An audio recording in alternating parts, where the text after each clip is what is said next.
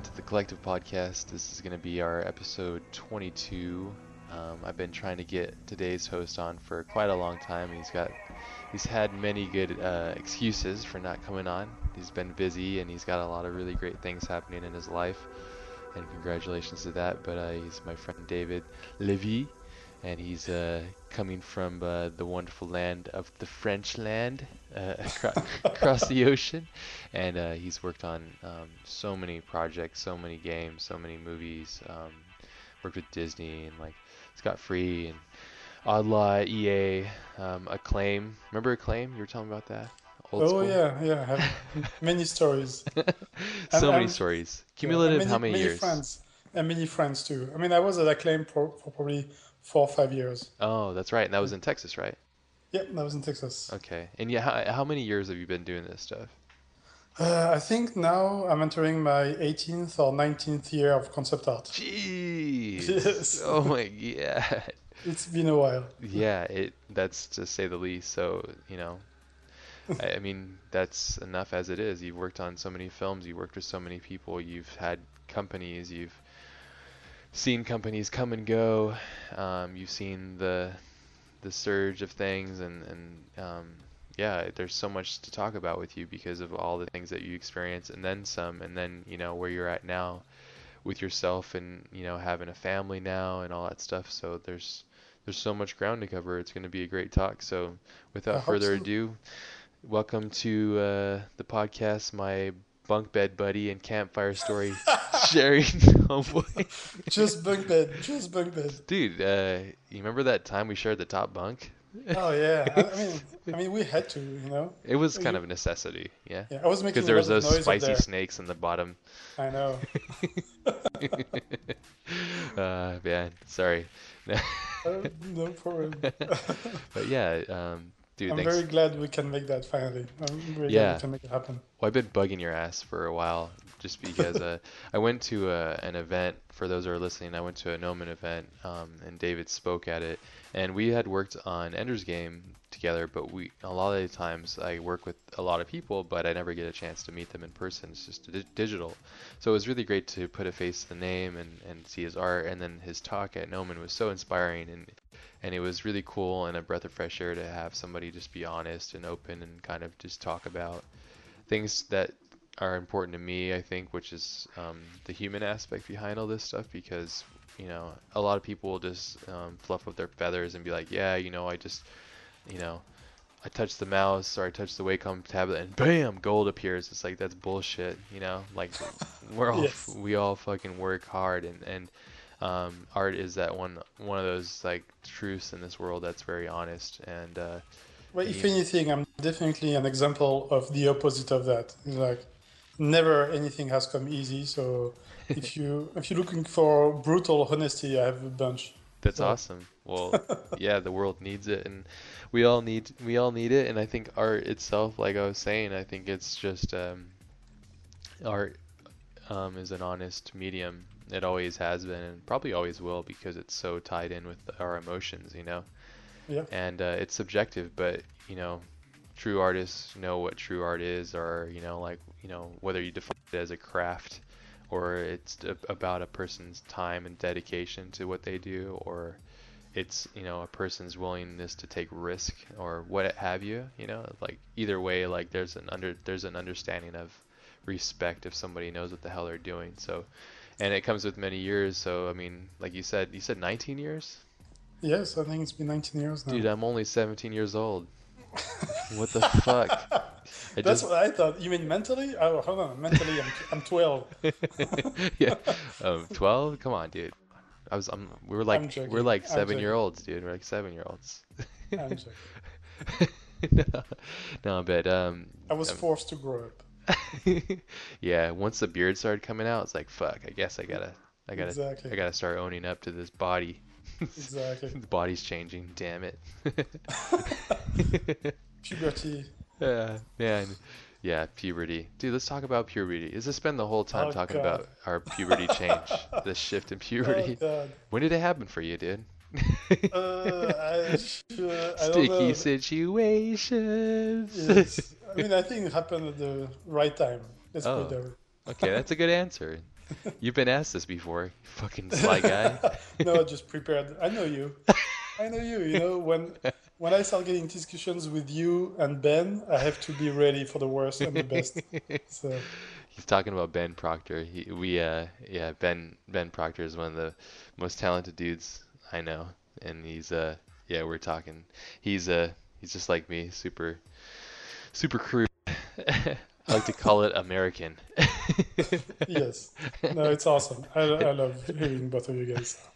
It's always a pleasure. Yeah, it's, it's just fun. You know, like I said when we were talking about it earlier, it's just like sometimes it's important not to take life too seriously, and then you can Yeah. just enjoy yourself and the things around you. So, Yeah, If you hear slurping sounds, okay, oh, just so you know, it's, my just dog. my I have peanut butter. It's my tea. dog. no, it's not peanut butter on my dog. No, just my tea. It's what is it? Is it crunchy peanut butter? What kind of peanut butter is it? You know that's a true story, by the way. Not for, by me, but it, it did happen to someone. Anyway, let's not get into that now. wait, wait. Where did this happen at? I know I heard that some girl. Anyway, it was a TV show, reality TV show, and anyway, let's uh, let- let's move subject. This is getting weird. Dude, that's awesome. Did you do a concept art of that? No, no, no, no, no. I'd like you to, please. And you can sign it. I'll put it up in my office. my wife would be like, "What the hell is this? no. It's original art." all right, all right, all right. Okay. Serious. Let's talk serious here. So, um, let's talk about your path. Like, you know, let's start from the beginning. That's the thing I think um, really captivated me when you were bringing up um, your path and your journey and how humbled you were and how your mom supported you and, and your you know your contract um, growth developments with your dad and how you you know got through that. I think what was so cool is everybody else had good talks, but yours resonated to me because you were so honest and open about it. And we all have those issues. We all have those tendencies to want to reach out and have people accept us or have people admire us or like just under like especially people that we love and look up to and the reason why we do these things and and when we lose those paths or those journeys we become depressed or we become like a train without its tracks and kind of spinning our wheels so to speak um, figuratively but uh definitely, definitely. I, I think the thing that uh, the thing that I started to understand is that there are different type of artists. Okay, there are artists that have been, I guess, uh, and everything starts with childhood. You know, yeah there are artists that have been supported by their parents into doing what they love and what they were talented to do, and parents notice them and they push them into doing what what they are best at. You know, and you have amazing examples. You know, you talk about. I mean, I don't know if, I don't know if you read uh, James Cameron's uh, uh, biography. It's really good biography. which one is uh, that there's a couple books uh, on him It's called The Futurist. the futurist all right I'm Yeah, it and it's very interesting because you see what happens when you have a kid that has a very, very active family, very like uh, uh, dynamic uh, when it comes to culture and to and, and oh yeah when it comes his, to were his parents like intellectual. travelers and stuff I mean, the whole family, the whole family were super active and very, very supportive of developing their kid's brain. You know. That's cool. Uh, you can tell and- because he's so smart. Yeah, and, and the thing is that when you and more than smart, I mean, smart is one thing. I agree, it's very important, but I think even more important than smart is how much love you got in your baggage, you know, in your backpack, you know, Yeah, that's a good and one. how much your parents put love in your backpack is gonna define who you are for the rest of your life. So, so you have that type of artists. You know, you have the James Cameronish type guys that are that have been supported and stuff like that, and you have the other side, which I think is more where I come from. You know, where both my parents were very busy with work, and they weren't really that much there for me. You know, so you start creating your own world just to entertain yourself. You know, just to make sure you don't feel too lonely at home, and you start inventing stories. You start like uh, drawing stuff because your imagination is just bubbling, you know, and needs some kind of output. And art becomes that output, you know. Yeah, Uh, that's a good way to look at it too. That's interesting, and where that comes from and where that goes. Uh, John Giraud, uh, Moebius. I think he, I read interviews and stuff about him, and he had the same kind of thing. He started drawing because it was giving him attention, because he Yep. wasn't getting it at home, and then he, he just craved attention like we all do. I think. So not everybody, but for the most part, and there it's every, funny you get that fueled because- differently, you know. Yeah, it's funny you mention that because it's actually one of the first artists I really truly got inspired by when I was a kid, you know? How could you Uh, not, in too? Fr- I mean, Especially in in France, too, right? Yeah, I was gonna say in France he's considered like a god, you know, He's like a Dalai good, Lama out there. yeah, for good reasons, you know. He is a god. He's on like the milk cartons and everything. Exactly, but more, I mean, Moebius milk. yeah, and exactly, and I think it's because he's one of the first artists, you know, coming from the 70s and the 60s, where it wasn't anymore about just like pleasing the eyes of people or for a commercial or whatever. It was more an introspection. Yeah, You know, yeah. he really opened the door to the unconscious and dealing with the unconscious and trying to find out and dig whatever is in there, you know. Because he took crazy ass like mushrooms out in Mexico and fried his. Actually, fried yeah, and actually, yeah, and, but actually, I, I read, uh, I mean, I heard uh, one of his interview that you can find on YouTube somewhere that Mm. he actually just took once, I think, but he was so traumatized by it that it followed it followed him forever, you know. Yeah, well, sometimes for certain people, the way that, depending on what it is, sometimes it'll have a lasting effect on that person. From what Mhm. I understand, I've never done it yet, but it what it does is it kind of like stays with with you if it if it's in a if you're a certain type of person that experiences that and can retain those emotions and feelings. It's kind of like like if you tasted chocolate for one time, you would know what it tasted like. You can you'd remember it, you know, like Yeah, you'd have a craving for it and and but this is a whole different I can't imagine. It's like a whole window within yourself. Yeah, but um yeah he's he, that's a good way to look at it too. And I think what makes him special too um to me when I look at his art and people like him in general is like the way that they create so freely um and like nowadays it seems like everybody's riffing off one another or an idea of an idea of an idea and when I look at um, Moebius's work, it's like he doesn't give a shit. He's just drawing, hmm and it's like I it's so mean, it- cool. yeah. I mean, he was, I mean, especially in his early years, no, he was formed by amazing French comic book artists, you know, and and you can tell that he has that baggage, Yeah. but he has reached su- such a level of uh, of technicality that he doesn't care anymore about that package, you know. Yeah, Uh, it's not he doesn't care. It's just it's there in his unconscious, and it's just a structure for him to build upon, you know, as opposed to just being just structure about the technique, you know. yeah, yeah. And you see that with amazing artists. You know, All I of them, loved you. yeah.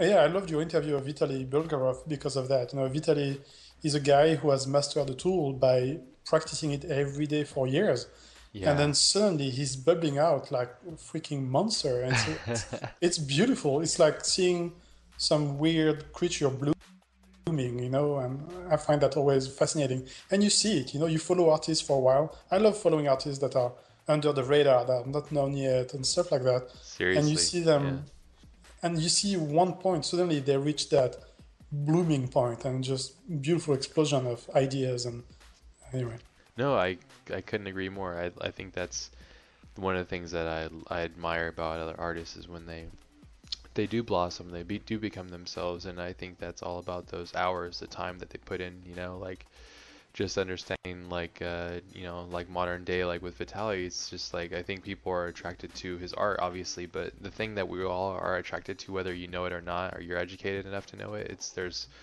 there's you can tell that he put time into it because nobody else is doing is doing it at that level at that speed you know? Like he's the one that's doing it at that level and that speed and it's because of all the time and investment you know? Yeah, and and not only that, but it's also, I mean, it's great to have all the technical aspect and all the the the the the, the taste for things and stuff like that. And but it's really a question of timing because it's about timing a right moment in your technical life uh, with a right moment in your personal life, and then also a comfortable life, uh, enough of a comfortable life financially to be able to live from what you do, and then then you reach that critical mass and boom, you blossom. You know. Yeah, yeah, that's a whole choice thing, you know, like comes with such amount, a large amount of um, self-trust, you know, like Yeah. um, Yeah. yeah, that's a hard one. I think that we've both um, battled that one Mhm. and still are, and I think continuously, you know, but like as an artist, and I think that we've dealt with similar paths, like you can be self-sabotaging, Oh, and completely. completely. Yeah, and the path it doesn't need to be that hard actually it can actually be relatively painless if you just put in the time and you have a decent support group Mhm. and that's all about like you know choosing who's in your life. You can spend a lot of like wasted time in your in your life. That's exactly what I was thinking about. I mean, I think you put it. No, I think you put it perfectly. It's it's not only who you are, but it's also who surrounds you. You know. Oh yeah, and, absolutely. And, and if you're surrounded by people that constantly put you down or constantly, uh, I mean, tell you that you're not that great or whatever, I mean, there's no chance you're gonna blossom. Yeah, uh, it's just harder. It's very much harder yeah, experience. But, it's so hard sometimes to recognize that. You know, uh, if you're lacking the self confidence, sometimes you don't realize that people around you are not good for you. You know. Yeah, yeah, you know, and it's just it's unfortunate where people get stuck in relationships or even friendships, you know, and they're both just as powerful, but with people underdeveloped or just stupid people that don't know how to interact with you or just help support you. And yeah. the better, the best thing you can do for yourself is to really take a step back and analyze that. It's funny too, like some people I remember confronting friends or people and be like, dude, like that person's an idiot. Like you should get them out of your life and hearing their arguments for keeping them in there. And it usually what that matters, what that means to me psychologically is they personally have a problem and they see themselves within that person and they're trying to like fix that person because they don't have enough confidence within themselves. We're getting com- cra- we're getting deep. oh, yeah. But I love it. I don't give you a know, fuck. I, am French, so I have to answer to do that. You know, stop me if it's too deep. Okay? Well, well, we've had really deep conversations, and that's what's cool. You know, like I, I don't know. I, I love going really deep inside because it's inter- it's interesting what you can pull out. You know, like it's yeah. and well, the thing the thing that I've learned, I mean, uh, through uh, someone I know who told me that your work, I mean, what you find in your worst enemies is what you hate the most in yourself. Oh yeah. yeah? Absolutely. And that, that helped me so much just to hear that. You know, just to realize that when I hate someone, when I hate something, whatever, it's because it's whatever reflects of myself, you know. Uh, totally. And when when you, is, when you're at strife or you have problems within yourself that are with other people, usually um, it means that you are adjusting and changing and growing within yourself. And it, and I'm not trying to say life is about like happiness and flowers and puppy dogs. It's like it's it's about this, you know, the the struggles and the challenges and, and the competition of it and, and being good at it. But it's yeah. also about enjoyment, you know. yeah, no, definitely. and, and, and, I think uh, I think that's the most important, and and some very often it's what you lose, you know, because you you are so focused about. Uh, uh, being at the top, you know, sometimes, or you're trying to achieve something that you've never achieved before. And I think any artist that is really ambitious and that's gonna work really hard or whatever is at any point, at some point in their life, they're gonna hit a wall, and if not one wall, it's gonna be many walls, you know. Yeah. And, and being able to to to jump through those those hoops, you know, is gonna define your, I mean, who you are as an artist, you know. And yep. Yeah. Yeah, like there's that thing in, in mixed martial arts where like a champion's only a champion until he defends his belt, and you get to see what he's really made of. Exactly. Because the king's only on the top for so long. Everybody's exactly. trying to like bite his ankles and spank mm-hmm. his butt so he falls. yeah. Well, yeah, exactly. And the thing is that you have to find a reason to fight. You know. Yeah. What is your reason? Yeah. What what drives you? What motivates you? You know. Well, that's and what you mentioned. You you hit your wall exactly once you found out that you were burning yourself up for the wrong reasons, and then you're that's like, oh, exactly. oh shit, like. Years goes by and you're like, whoa, like my life has been about this and I didn't realize it. And it's so unhealthy. That's exactly it, and that was exactly what the presentation I did at One was about. Is is to really once in your life, you know, turn around and look at, at the what are the reasons that make you run like a madman, you know. Yeah. yeah. Uh, and I think that's what I spent a lot of my years doing, especially when I was young. I spent a lot of years moving around, going from countries to countries, and until I realized that that I was kind of escaping myself, you know, mm. trying to redefine myself in new places, but I was bringing bringing with myself my own problems, you know. Yeah, yeah. You well, that's the thing, right? You can't get away from those things. They're always going to be there, um, and that's this, that's always a struggle within um, to get to you know to to not defeat yourself, but to also understand like the limitations of yourself and mm-hmm. coming to the end of yourself at those moments and stuff, and hitting that wall. But yeah, I think the self-reflective part, you know, like that's what I think it's it's important to set like um, roadmaps, I guess, for your life. Every 3 mm-hmm. months, you do a reassessment kind of stuff. So you go like, because life itself can be so like um, confusing. Like you're you've done like many athletic things, like you do sailboats and stuff, so you know the mental challenges that um, like can consume you, like you did um, windsurfing, right? Didn't you do that? I yeah, windsurf for many years. I mean, before I was doing artworks, I was uh, basically a beach bum. You know, I was I spent a lot of time on the beach, you know, with my buddies, and we're windsurfing. And honestly, that was that was the only thing that was important in my life at the time. And I, I think windsurfing, in many ways, was first it was a way for me to escape from my family. You know, my, my parents divorcing and that kind of stuff, mm. and I, it kind of became my family. You know, and. Uh, and but at the same time it's what made me turn into more of an adult you know because we traveled a lot. We went to we went to morocco windsurfing we went to portugal we went to spain we went to to corsica we went to italy and and and really f- uh, shaped me as as a, as a kid that had to move on from being a kid and becoming slightly more adult you know if not a little bit more you know. Yeah. So, would you take any of this stuff back like getting the perspective now, would you change anything?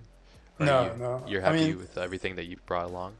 Oh yeah, you mean with the wind, windsurfing years and no, just everything and, in general, your life in general. Like when you look back on it, do you feel like there's you have massive regrets of like not being able to have those uh, moments of introspective or you know parent things, you know, or whatever it be may be? Do you have those moments, or do you feel like a great I mean, place I, now, so you probably mean, feel okay?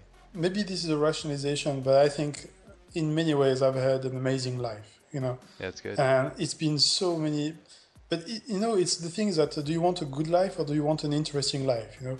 And I think my life wasn't necessarily good all the time, but it was interesting to say the least. You know. And, yeah. and in the end, it's that fight of the good and the bad in your life and that actually defines who you really are yeah. and those moments that are really tough are actually the moments that that are going to tell you that's who you are you know yeah it's, those so, deciding moments but you know? so so i don't really have any regrets you know sure if i could have both my parents all the time with me when i grew up that would be great you know but there's nothing i can do about that you know yeah, that's the thing too. I, I realize with certain people and myself included, you just can't you can't put the blame on your parents for certain things, you know, as long as they at least tried or something, you know. But it's hard. It's hard. It's hard. It's a hard battle to, you know, to deal I think with it, that, you know. I th- so yeah, I think that's what took me the most time to digest.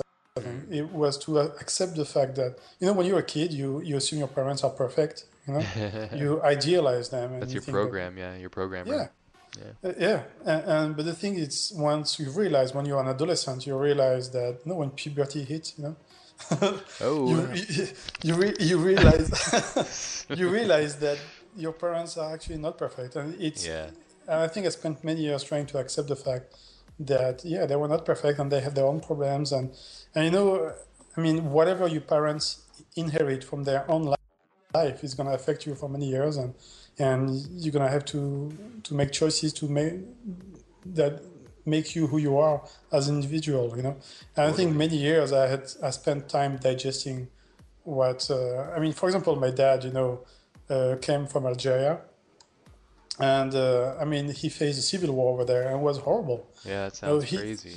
I mean he lost his brother he lost his uncle you know, both disappeared you know? And when i see what's happening right now in egypt in syria and stuff like that i see how I mean, I never realized how my dad had been damaged by what happened in Algeria. Mm. And no, he left Algeria when he was 16 or something. And I realized by that point that, I mean, losing, I mean, imagine losing your brother and losing your uncle. I mean, it's just, you cannot ever be normal again, you know? Yeah. Um, and I realized that many years later, you know, that I, that he was a damaged person in that way, you know? Yeah, yeah, yeah. Death is a hard one to, to deal with. Yeah, and it stays with you depending on how close the person is. Yeah. Yeah, especially if you don't know what happened. Yeah. Never, he never knew what happened to his, to his brother, so. It just yeah. never. He never came back. Yeah, he disappeared. Yeah. Maybe, maybe, he came to America. It's like fuck this place.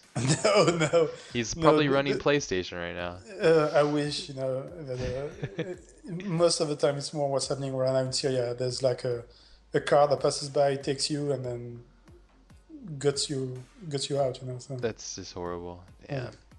that's a bummer man yeah some people get a really shitty um, luck of the die it seems you know it's unfortunate yeah. and that's why it's really important to really um, just look back and and think how lucky we are, you know. It's easy to get caught up in all this like uh um, especially with what we do because it's so high level, like we have to take it so seriously to keep that like importance up, you know. Yeah. but then it's important to realize like shit, I'm not saving lives, you know, and I'm lucky. Yeah, yeah, I'm lucky yeah, that- shit to be doing this stuff. no, that's very interesting actually because we I talked to a buddy of mine at work today, and we were I was we were trying to find out exactly what concept artists were useful for. it took us a little bit. Don't tell anybody. Uh, well, I mean, the, I mean, I w the reason I always say is that we're here to save money, you know, for most of the time. yeah. But but uh, in terms of what we're useful for, we I also think, look good too. So Yeah, we're very hot and we get tons of chicks, you know, I mean, with we- concept art. we It's get oiled fun. up and we grab the Wacom and just fucking go. Exactly. No, but uh, but what I understood is that okay, we are in a production. We are pretty small. You know, we're just uh, a tool that's there to make things look uh, beautiful and to convey emotions in an unconscious way. You know, but I think that's where the most amazing thing is: is that just because of the designs we do, we actually have a direct line of contact with the viewer. You know, Yeah. and that's something that um, art directors or directors or producers can never take away from us. That whatever project we work on, we do have a direct line of contact with the unconscious of the people that are viewing a movie or a game. You know? And Yeah. when when they go back home and when they have, after a movie or after they play or whatever, I can assure you that the dreams they're gonna dream are gonna be filled with the type of designs that we develop, which are gonna take shapes of unconscious fears or or issues that they have to deal with. And so I, I just realized that today. You know, it took me I guess 19 years to realize that. You're a fucking it- late bloomer, bro. it's actually pretty amazing when you think about No, it. You yeah. Though it's, I mean, it, it you have a different. Um, everybody has a different experience, or they have a different effect on the, the people that they that they affect. And I don't like I have the same thing as you. It's like I don't realize the effect I have until like somebody will either comment on it, or I have really good like moment to reflect, or I talk with a colleague about it, and go like, oh yeah, that's right, huh? That's interesting, you know, like because at the end of the day, we're really just trying to convey ideas. You know, we're exchanging ideas and energy. Yeah. Um, It's it's almost like a communication from our unconscious, you know, uh, that gets turned into a design, and then that design reaches someone else's uh, unconscious, and it's analyzed by that person.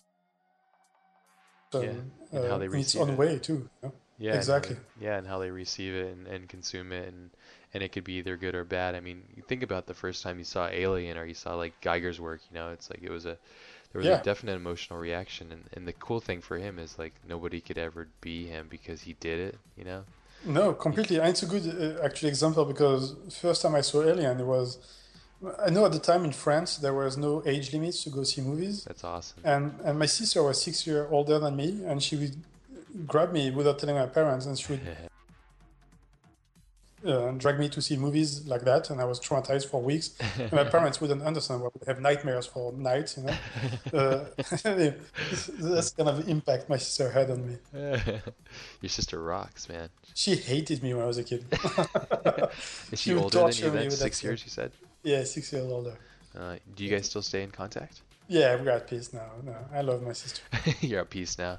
You're all. You remember when you took me to Alien? Ah. Uh, No, I that's- remember running after her with scissors before I was a kid. I mean that experience, that exchange of energy, you know, like Yeah. yeah. But the the good example for him is that, um, like uh, nobody could ever be him. But the thing is, no, he could never be anything else. You know. That's very interesting. And I think that's a very good example of. I mean, uh, uh, I think, uh, uh, I mean, obviously, I mean, it's not, I think it's pretty obvious that Giger had, I mean, still has probably serious demons that he's dealing with, you know, unconsciously. I don't know what they are, you know, it's, it's Child. whatever, his childhood or his life. You? Yeah. Um, but but he has his demons that he's fought his whole life in some ways, you know, and and trying to uh, uh, how can I say exercise them through art, you know. Yeah, yeah. Uh, yeah, and-. Yeah, and it's amazing how there's actually, I mean, we're talking about direct line of communication. I mean, that's why he has such an impact, you know. Yeah. Like, whether we want or not, all of us, whether we're male or female, we are traumatized by birth, by by pregnancy, by by the, the physicality of it, the, the, the anatomical, I mean, primateness of it. And I think that's the note that he hit in everybody, and that coupled with talent, you know, made for.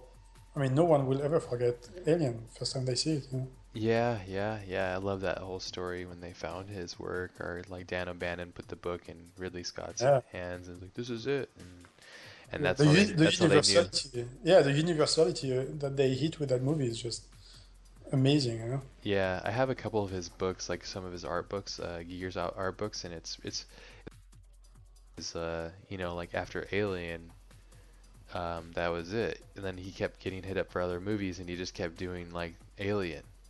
Mhm. and Yeah. because everybody wanted that scary thing, but no movie, you had it was a perfect storm, you know. I bring it up way too Yeah. many times. I sound like a broken record, but what I'm I just what I'm conveying is you know an artist that's in current contemporary time that struck mean, such an emotional chord as Giger is. He's one of the he's up there with like, some of the top guys just because of his understanding of des- design and and demons, eh, whatever, what have you. That Well, yeah. I mean, the thing is that I mean, when you talk about uh, concept art for for entertainment, you know, you cannot avoid talking about Syd Mead, Giger, uh, I mean, Moebius, uh, Ron Cobb. I mean, those kind of guys. I mean, it's, it's you just can't avoid them. Yeah. Yeah, it's a bit inevitable just because of Yeah. the what they've done and stuff. But but I mean that's for this this era and for this stuff too. Which what what's interesting too is to think about like where where art itself has has come from, hmm where it's where it is now, and such an interesting thing because of the use of media and the change of it. I mean, I always like to think of like guys like Da Vinci, like guys that actually had to make their paint. You know, like Mhm. it's just like how crazy that is to me because Mhm. you can just go to a store and use it. But the the and how how how how people would hardly ever see paintings when they do is like this significant like amazing experience, like this outer body experience almost to see like somebody take something flat and give dimensionality to it and, and bring life into it and that whole experience and now like the easily And themselves too. I mean, yeah, and Totally. themselves too. You know, that's the whole point. I, I guess in the end, is to leave a part of yourself onto some kind of canvas. You know. Exactly. It's like pissing on history. Piss, pissing on the tree of history. or, or impregnating history. impreg- yeah, just just leaving some seeds and and, and Let, let's talk Giger style. yeah, yeah, okay, yeah. Phallic No, no, no, big no. giant phallic wet sloppy alien Why penises. did I start that? I'm already regretting it. Just I'll, I'll stop I'll stop. But no exa- exactly you know it's, it, it's it's an interesting thing. And and for me I'm constantly like thinking of the future. Where do you think this is all going? Because of the way that we are consuming media the fat the speed of things the internet the the way that we um, communicate and exchange ideas and the rate of things. I mean there's so many scientists that are saying that we're regressing and through the technology is not actually helping but it's detracting people from actually thinking Well, which I is think, I mean, my view, I mean, I don't, honestly, it's hard for me to, I mean, I'm not uh, come on you're a scientist sure. But, but the way, I mean, the thing is, that's true, is that whatever the technology, you know, whether you're talking about uh, the first time made, people made fire or, or the first time they, I mean, they understood how you could make metal swords or whatever. I mean, technology always comes with a 50-50 ratio, you know. 50% of it is going to be positive and 50% of it is going to be negative, you know. yeah And and we've seen, I think, a lot of positive because of where it came from. You know, it came from originally uh, it came from DARPA and Yeah. scientists trying to exchange uh, information. Uh, the most uh, say again, porn and, and porn, of course. that was the And, uh, reason. Yeah, like, hey, you want to see some boobs? Yeah. It's like VHS. VHS exploded because of porn too. You know. Oh yeah, yeah, yeah. uh, uh, and I think there's, but at the same time, you know, as much as some people want to say that porn is like this horrific, demonic thing, you know, I think it's uh, probably much less uh, dangerous than uh, than uh, I don't know. Very French of you to say, sir. Selling stocks online. I don't know. no, I know. I'm just fucking with you, but no, I. or, or, or selling uh, houses, uh, subprime houses, or whatever. Anyway. But but there was like a very uh, initial uh, naivety uh, naivety of, of internet that's kind of dying. I agree. Yeah, Totally. yeah. Well, it was a where it came from and where it's going, and and that's what I'm saying is like, um, it's weird. It's just weird for me to to look at it all and get, you know, be an artist and actually actively creating on these big and and you know constantly trying to put yourself in these projects and um, Yeah. and, and seeing the similarities of projects. You're like, you read a script, you're like, this is just like three other movies combined. You know, like Yeah, yeah. Well, there's definitely it's challenging. quite a bit of that. Um, but I think, I mean, I don't know. Uh, I mean, my wife is really into movie scripts and stuff like that, and she writes a lot. And and she hooked me onto that website. I I don't go as often as she does, but there's a website called Script Shadow, you know, where um, there's a guy who reviews movies regularly and stuff like that. And and I think there is a kind of a, a movement, underground movement that's rising up in Hollywood that's trying to change that. That's trying Yeah, to really it's there's something happening for sure. That's trying to shake that up, you know, and try to find ways to tell stories, you know, with uh, with better ways, you know, with better systems, you know. Uh, and and I think in some ways some big studios are shaking on their foundations because of that, you know, because they don't know how to please people because they are not really in touch with uh, with how things should be written and and with what people want. You know, everything is changing so fast, so Yeah. rapidly that that uh, I think it's getting harder for some studios to follow. You know. Yeah, well, it's a disingenuine thing, you know, like when you bastardize people's creations and turn it into like a prostitute thing where it had no intention to be such a thing, it becomes this weird experience where people don't know what it is that they don't like, but they just don't like it. Mhm. And you can tell through, you know, like when I watch a movie or something, like my friend Anthony said it perfectly. It's like you constantly get slapped in the face, and when you get Mhm. slapped in the face so many times, you're like, what the hell am I doing experiencing this? You know, like Yeah. there's got to be something that's different. What I'm getting at here is that when when artists first started creating and putting like a craft, so to speak, a quote unquote craft to creating Mhm. art, you know, like we have like um, like Schiele or something like those guys um, from that era, and actually making like exploration, explorational kind of art. Um, you have this rate of exchange of energy, exchange. Well, once again, we're thought, you talking. know? Yeah, I mean, once again, when you're talking about Egon Schiele, you're talking about like a guy who was seriously twisted. You know, I mean, he he. I mean, he was not a happy guy. You know, but because of that, he once again his outlet was paper. You know, and and his difficulty in life, and I mean, is basically he the guy put his gut onto onto a canvas. Yeah. Uh, and I think until someone does does that, even on a movie, for example, until someone puts their gut uh, on a film or on on a digital format, you know, then there's nothing that communicates to through to the viewer. You know, it's harder to communicate through the viewer. Yeah, yeah. Well, I also I think too that um, like there's a certain callous that's occurring too. Like people are used to a certain thing, but Mhm. yeah, like there's there definitely feels like there we're on the dawn of an age of something that's going to change. You know, um, Yeah, and, and, and you know, it's it's always history evo- repeats itself. Yeah, uh, that, and it's also evolutionary. You know, like, like you have dinosaurs that grow and then die, and then they're replaced by indie guys, and then those indie guys become dinosaurs, and then they're replaced, and it's a constant, you know, evolutionary system.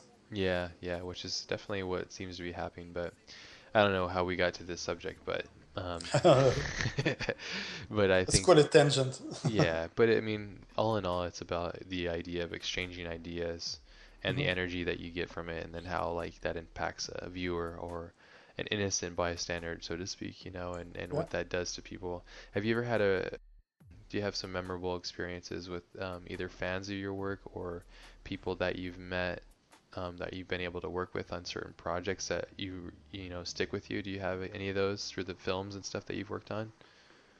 Uh, I mean, I mean, I'm not sure exactly what you mean. like do you have like um do you have like you know anytime somebody got like reached out to you and talked to you about your work or um, just an experience or like a, an exchange of ideas or something that you've had when you like say like when you're working with Ben on Tron. I think Yeah. you mentioned it in your talk, like how you Oh, how you thought the thing was done but it wasn't.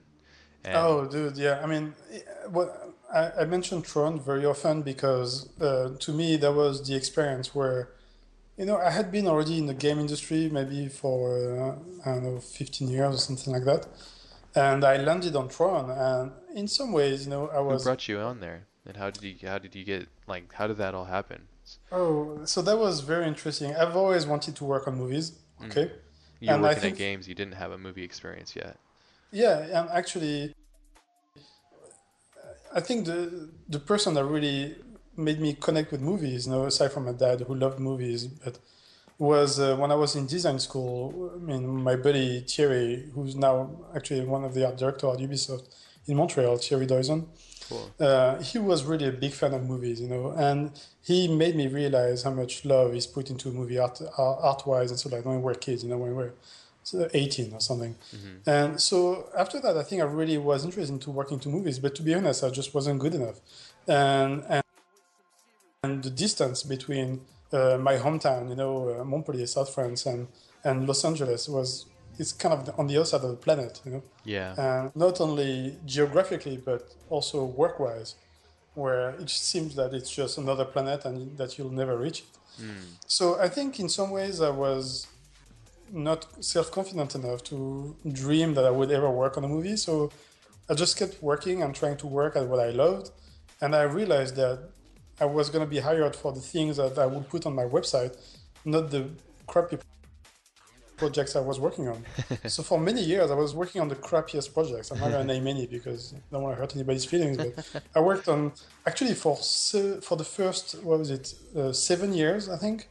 NBA I jams, baby. NBA jams. That, that, that was after the seven years, but for the first seven years of the game industry I worked on, I think it was seven years, I didn't release one project. oh, jeez, man. Yes, not one project. Because either the, the project was cancelled or the company yeah. bankrupted. Oh, yeah. I mean, I've, I had my share of uh, bankrupted companies and Talk stuff like about that. that as well. And yeah, it took me a while to really understand that that uh, I shouldn't work for just anybody. I should be more selective about who I want to work with. You know? yeah, absolutely. And uh, and and then, but anyway, short, long story short, we'll It's go into details later. Dude, it's a podcast, baby. But long Pop story short, a bottle of wine. Let's just, let's get let's get deep. the long story short, there's uh, one day after 15 years of being in the game industry, and I was working for a company at the time in Austin, and and the project was was not going too well, and and my my relationship at the time was going south, like at the speed of a train on a downhill mountain, you know. and I just broke up with my girlfriend at the time, and I was completely depressed, and I was thinking, you know what, uh, this is horrible, my life sucks, whatever. Anyway, I was really in a depressed mood, depressed. basically. Yeah, yeah.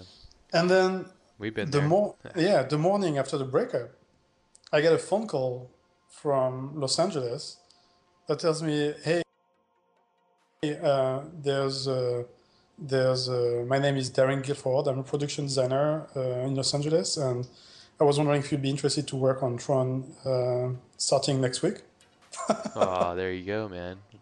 One Uh, door closes, 400 other doors open up. Th- That's exactly it. And basically, that moment, that's one. You know, you, you know, you can feel in your life, you know, moments where there's like branching moments, Yep. and you know that at that branch moment, the decision you're gonna take is gonna change entirely the rest of your existence. So cool. and too. that's definitely one of those moments. Yeah, that was one of those moments, and I said yeah right away, and uh, I packed my truck in Austin at the time, and I drove all the way to Los Angeles. That's awesome. Yeah. And, and you had a, you just had a week notice, so you just you went out there and, and this guy saw your work through people from Ubisoft or something, or No, he saw my work through my website. You know, I've been uh, ever since. Uh, actually, uh, Francis Tsai. I don't know if you know Team GT. He's a concept Oh, guy. Uh, I think I'm familiar Uh, with the name. Yeah. Anyway, that was the first web uh, for art forum that I ever found. You know, because I typed uh, concept artist online at the time in Alta Vista. You know, before Google. Oh shit! yeah. Is that Netscape too? Yeah, exactly. and I found uh, I found uh, his forum, his art forum, and there were people posting artwork.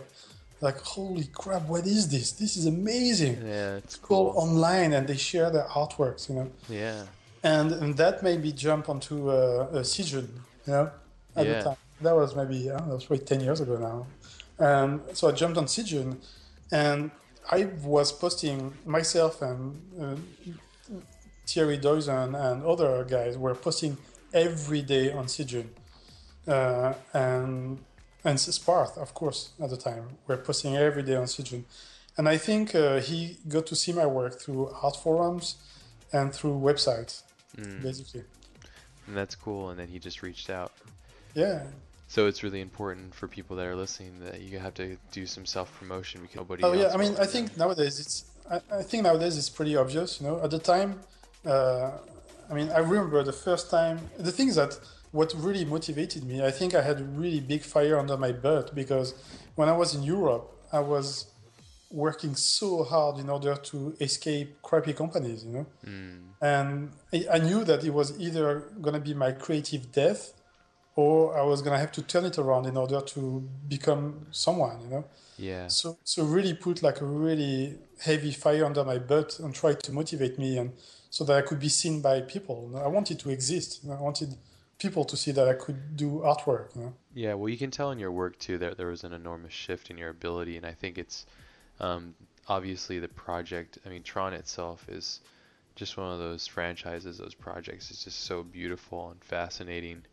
Um, especially the new one. It's just probably one of the most beautiful recent films. I wish Yeah. the story was amazing, but hey, you can't have everything, you know. But it was so beautiful. Um, just in Yeah. general, all the design work and it's like uh, Yeah, and that's and honestly, that's that's all. I mean, in big part, that's thanks to the work attitude that Darren Gilford uh, has. You know, And of Yeah. course Joe Kosinski. You know, but Darren Gilford has a a work attitude that's second to none. Seriously. that's Yeah. cool. Are you still in contact with him? Yeah, yeah, yeah, definitely. Uh, and he's, I mean, he's basically the best art director I had to work with. You know, so That's really cool. I can't thank him enough for everything I've learned through him and Ben Procter and Sean Hayworth, all these guys, Chance, you know, uh, yeah. on Tron and yeah, Neville Page, you know, uh, all they and Tex Kadonaga, all these guys, they basically changed my life. And uh, yeah, that's what we're talking about, Ariane. No, it's is okay. what what I've learned on Tron is for 15 years I thought that I knew everything about entertainment and stuff like that. And when I arrived on Tron, I basically had to press my reset button because and relearn everything. And Daniel Yeah. Simon, of course. You know, all those guys, if you look at Darren, if you look at Daniel Simon and Ben Procter, those guys are demons in details. You know? Yeah, And my background was just speed painting.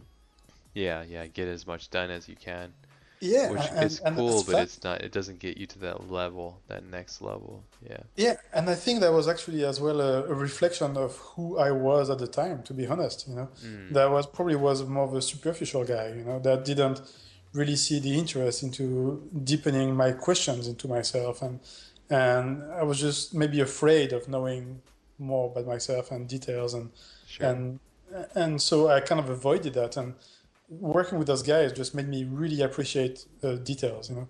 And also the other thing I want to say is I learned really the the the love of details when I worked at Digital Domain for the second year on Tron. Uh, let me explain that. The first year on Tron uh, was hired just to do the concept art phase, you know. Uh, so we were with all the guys, and the second years uh, we moved to Digital Domain where we worked mostly on the visual effects side and making sure that uh, there was a continuity in the visuals with the visual effects. Mm. And I remember very clearly, that's when I realized what details meant, you know. I remember very clearly working with a team of guys at Digital Domain, which just it's amazing. I mean, amazing workers there. yeah. And you know, we were the first there. daily, exactly, the first daily meeting we went to. You know, dailies for those who don't know, it's everybody sits in front of a big screen and they review a shot like to death, you know, until there's nothing left in the shot. And every Yeah. pixel of the shot is analyzed and and and really described in minute details, and they try to fix as many problems as possible. You know. yeah. And sitting in the first, I remember very clearly, you know, I was working on the shot, you know, with uh, with those guys, and they asked me to do some speed painting. I did the speed painting, and they were doing, uh, they started detailing that shot, you know, and they were reviewing the shot, and I, I couldn't see what they were talking about. It's like I was blind to details. I don't know if you understand what I mean. No, yeah, absolutely. I know exactly what you mean. And they were, they kept talking about that shot, and I was like, yeah, this is doesn't work, this doesn't work, this doesn't work, this doesn't work. And I was thinking, are those guys bullshitting? Yeah. Are those guys just like joking around? I, I just didn't get it, you know? And and this kept going for a whole freaking month on one shot. And I was thinking those guys are nuts. Okay, those guys are nuts. I don't know what I'm doing here. I mean, I just don't get it, you know? Yeah. And after like a month of detailing, you know, I look at the shot and I went back to my desk and I look at the concept art I had done for the speed painting. And my speed painting looked like ass. Seriously. Yeah, it looked like yeah. like monkey butt. Okay. and that's when I realized, holy crap, I don't know anything about my work. You know, after 15 years of doing it, I had realized that I had missed like a whole like side of my work that I didn't understand simply because I never was in touch with it. you know? yeah. Yeah. That was a huge life changing moment for me in my work, you know. And that's because you were around guys that were better than you, you know? Completely. So you went where you went right back to school with the masters, you know, like That's exactly the masters of the day and that's a really cool experience. Um Yeah. I Uh, feel yeah, sorry. Yeah, and, no, no, and I think that what what you just said is very, very important because after 15 years you know, of working in game industry and, and on projects that were sometimes great, sometimes horrible, uh, honestly, I was getting tired. You know, Yeah. and there's only so much juice there for so many years, and and and when I arrived on on Tron, it was kind of very daunting because I looked at all the artwork that was on the on the on the walls, you know, and when you see how much Ben Procter, you know, he's able to freaking put work on the wall. I mean, it's scary. Yeah, yeah, it's really intimidating. And, and I was thinking, I don't know if I can do this. But but I was wondering, I don't know, I don't know if I can do this. You know. Um, Yeah. But but being in that position, in that weak position where you have to, like, take all your tools out of your tool bag and and put yourself into high gear, that's when you actually get better. You know, when you when you are at the end of your juice and you still have to give it. You know. So. Yeah, what's when you think that you're at the end of yourself and that's you're at the end of your view is just getting started. Um, and that's when you really start to grow. It's the hardest part because it's the most uncomfortable part, you know, but because our mind can be so deceiving and since like art is created from our minds, like it can be so deceiving like, oh yeah, just continue this, just do this, do this, you know, like it feeds you all these like in like these things like, oh yeah, you don't need to do that, like do this, you know, like Yeah. and and and that's what separates like the really good guys from the guys that just don't get it you know and Mhm. and it takes a lot of time and understanding and effort. When i was looking at your art for um, the concept art that you did for tron i think i remember uh, you saying in your Gnomon talk that you were dealing with like some pretty deep depressions because of certain situations in your life. And what's interesting is i didn't realize that either. People mention it within my art. They'll see that I didn't I wasn't using like colors or I would use them but they were really muted and I don't know if you noticed that about your work for that film like how Well, I th- I muted mean, the thi- colors were and maybe that was just the direction so I'm not sure Uh, well, honestly, m- most of the color direction for the movie, you know, came from um, from uh, Joe, no, Joe Kosinski and uh, and Darren Gilford. Mm. Uh, I think, I think. So, I mean, the, the event you're talking about is the fact that halfway through the movie, my dad passed away Mm. From a, a long, I mean, from a long cancer, you know, and and I think if anything, the the story, you know, is about a father and his son, you know, a father that was not there for his son, yeah and also the mood of the story, which was very rainy and dark and gray. I think it just fit perfectly what I was going through. Yeah So, yeah. if anything, it's I was perfectly in some ways adapted to that movie for that time, you know yeah was, and I just uh, so I guess in some ways I was definitely in line with the artistical direction that Joe and Darren and Ben needed, you know, for that movie. yeah So so I think it was more of a coincidental match for the movie, you know. yeah very uh, interesting And, but at the same time, it most probably did influence my work, you know. Uh, and it, yeah, it was really, and that's something I talk about in the talk in the Gnomon's uh, talk. Indeed, is that after all these years that we just talked about, where I ran you know, uh, with ambition. I was trying so hard to be, to prove my dad, you know, that I was someone, that I was worthy of something. Uh, I think I spent most of my years, my young years as an artist, trying to prove my dad that what I was worth, you know. Yeah. And it became a habit and like a second nature almost, where I wasn't even thinking about it, but it was what was feeding my ambitions. And and even though my dad and myself, thank God, you know, we we made peace before he, his passing away. Mm, it's good. Yeah, it's very good. Otherwise, I don't even want to think how much more horrible it would be now. You know, Yeah, all the baggage and stuff. all the baggage would have been horrible. And we, thanks to him coming toward me, actually, we we made peace before he passed away. But the thing is that I was so much in that habit of trying to prove unconsciously my dad that I was worth something. When he passed away, I mean, I just hit a horrible wall, you know? Uh, and it wasn't necessarily just a wall. I could work fine. There was no problem with me with me being able to work, but I had no more inspiration. Hmm. Like you know, and Like you lost the- your purpose or something. completely, completely. Like my unconscious basically went on strike, hmm. and my unconscious was saying, you know what, I'm not there anymore. You know, if I, if basically, what was happening in my unconscious is that a part of me was saying, well, now that my dad is dead, there's no point in me keep doing what I'm doing. Yeah. And it, but I mean, I'm saying that right now, like I knew right away what it was, but at the time I had no freaking clue what was going on through my mind. Mm.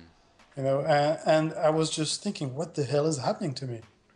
You know, and and I understood that through the process of mourning, through the process of understanding why my dad, I mean, was the way he was when I was a kid and that kind of things. I mean, I, but I'm, I was so used of living on that high of inspiration.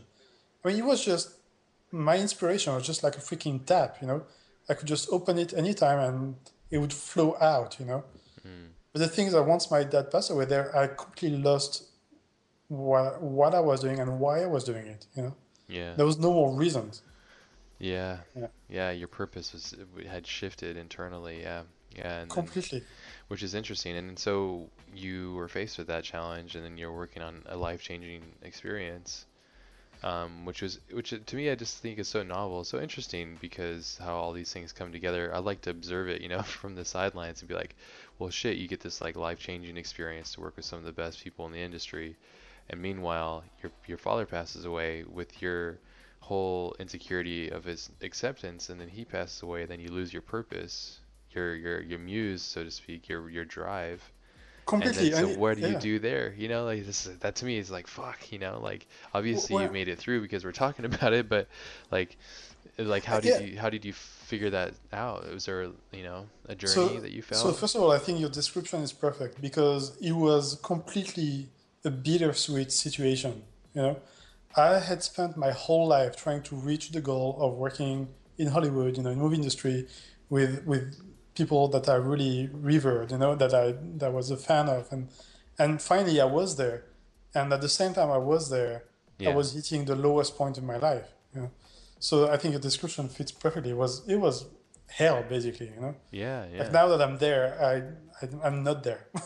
yeah of course uh, yeah and and and at the same time, that's what made me change for the better. Mm. Because I was forced to stop. I was forced to stop, and it's funny because I, re- I will remember my whole life. You know, I was sitting on the couch at the time. I was living with some friends in a house. You know, there was like three of us living in a house, and to I mean, my roommates. Uh, there were there was Desiree, who she was one of the roommates, and there was uh, Benny. I mentioned them because they were really good friends, you know.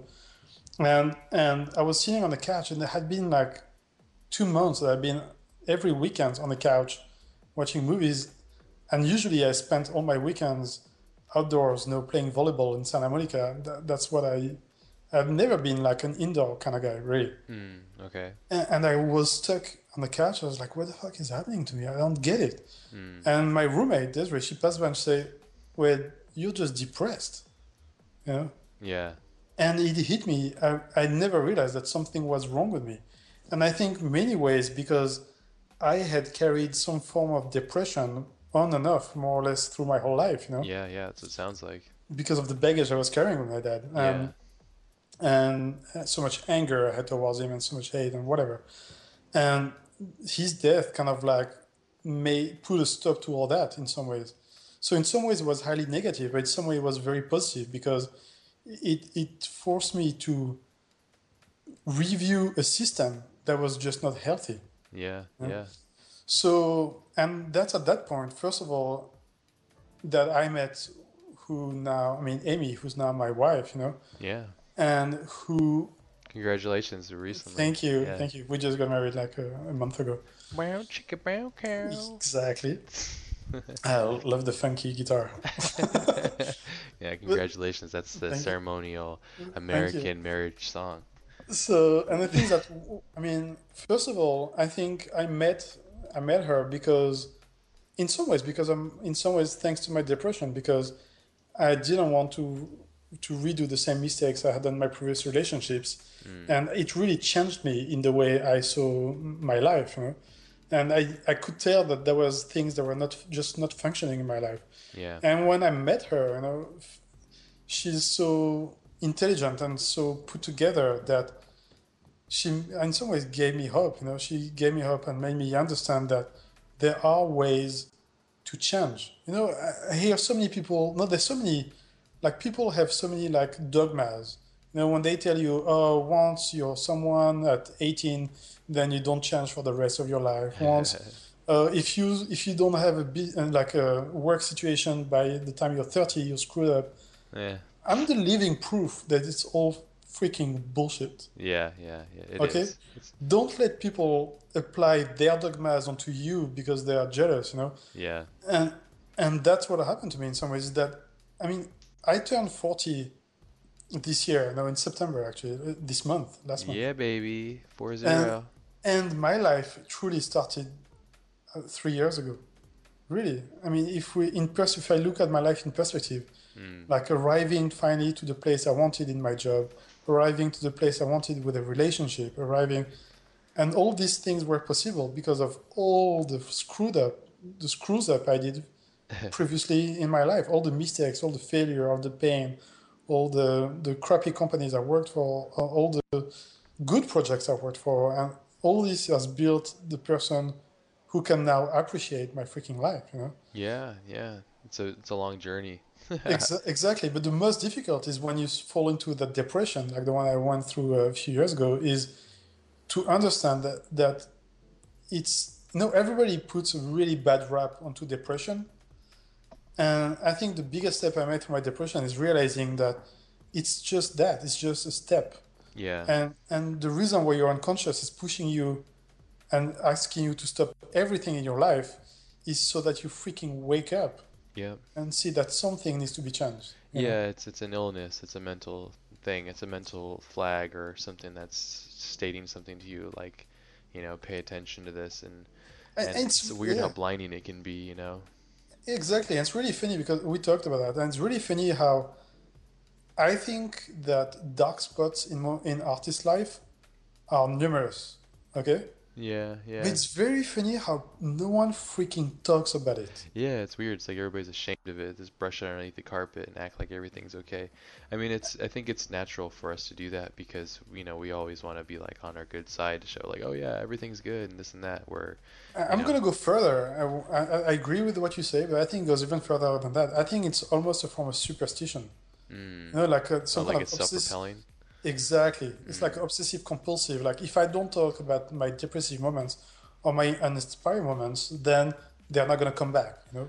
Yeah, yeah. and which it's bullshit. Totally I tried that road. I tried that road and it doesn't work. You know. Yeah, yeah, it doesn't. Yeah, yeah. The more you um within that range of of mental thinking, the more that you fight those things, actually, the harder it becomes. Um, the more you like try to drown it out, the louder it becomes. It's a very interesting exactly force. And so once you, it's kind of like the band-aid scenario. I always think of the band-aid scenario, like when when you want to pull a band-aid off, you just do it in one quick pull, you know, like you don't just sit there and slowly pull it off. The slower you do, the harder it hurts, you know. So it's like the same things within life, like when you deal with a death or a depression or you're dealing with something really hard, you just you fucking hit it straight on and you experience it in all its rawness. That's exactly. And embrace exactly. it. Yeah. And and I think what's difficult is when you have no one to share it with, though. yeah. Uh, yeah. And I think that's the big step that changed in my life. Not only through my wife, you know, who, you know, I was used in relationships that when something was wrong, you know, I was hiding the problem because I knew that if I was raising the problem, it will it will get into a fight or something like that. yeah. Same um, same thing. Yeah, and my wife, I mean, was a complete 180 degree change in that. Is that when there was a problem, she was telling me, "Okay, just tell me, tell me what's wrong." Yeah. Yeah. you know and just by i mean voicing it just by experiencing it like you just said it's all, it's all in all its rawness then magically just freaking disappear you know and i think yeah, i think depression is exactly the same way it's like unless you accept to to experience it fully not to go to the freaking bottom of the barrel not to go to the to the, the bottom of the well you know unless you go to the your darkest place you're never gonna come out of it you know Yeah, you really have to go into the deepest, deepest parts of yourself, and I think that's why we, um, especially in American society, like we romanticize over the hero's journey. oh totally because I think in America, in this country in general, um, I love America, but there's a lot of things that could be better about it.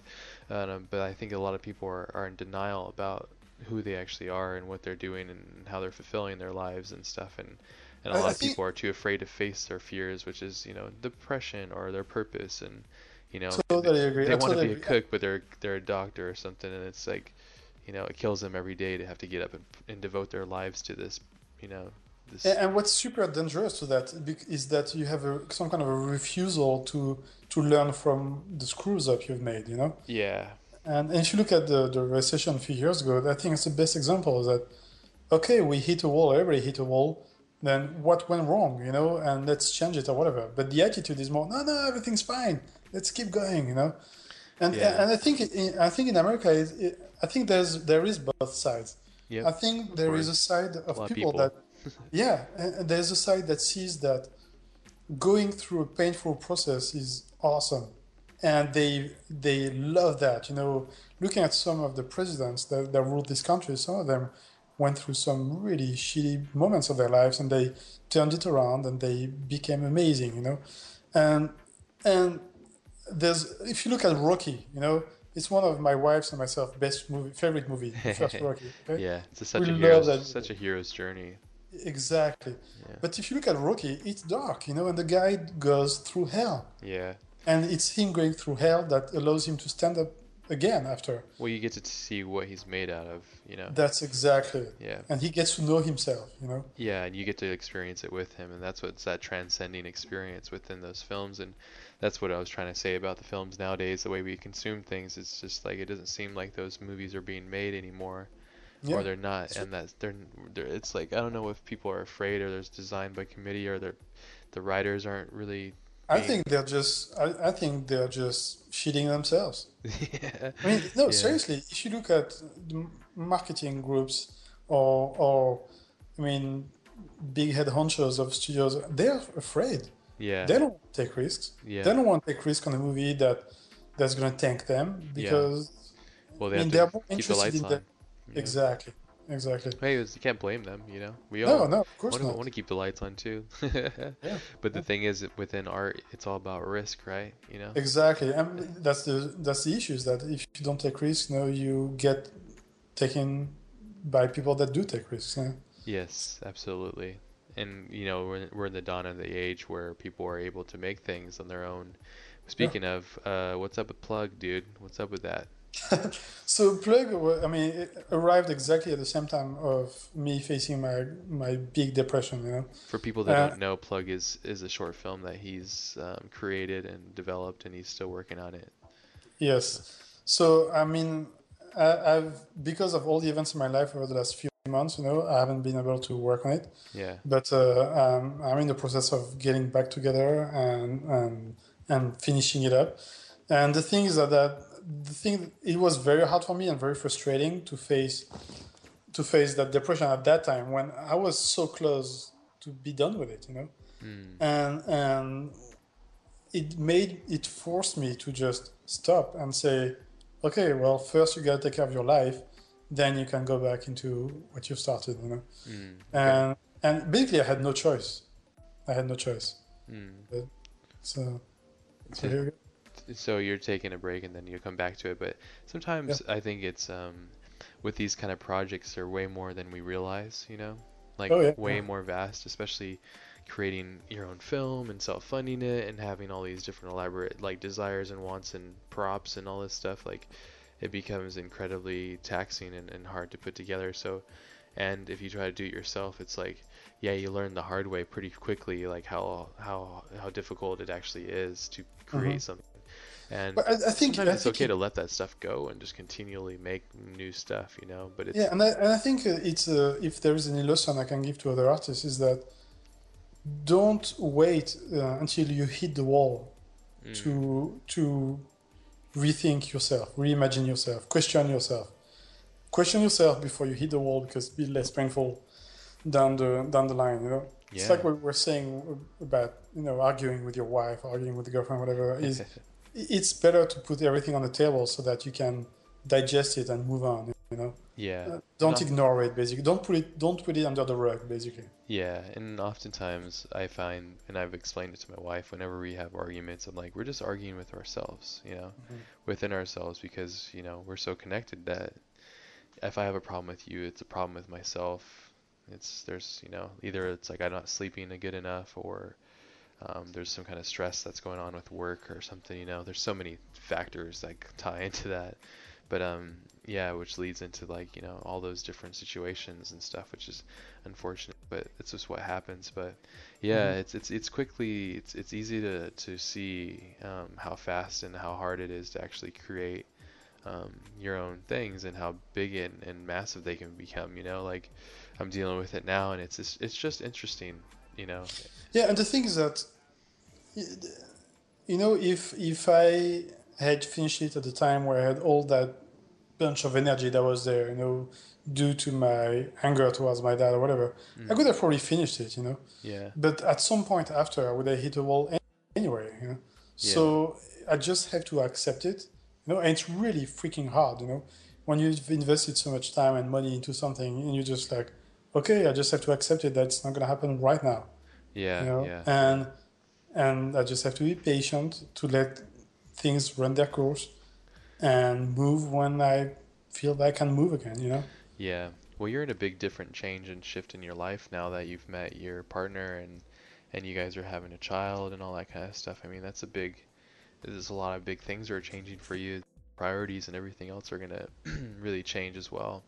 completely and it's yeah. going to be it's going to be interesting you know for you. It's going to be interesting to see what that does to your work and and how Uh, you connect with yourself you know?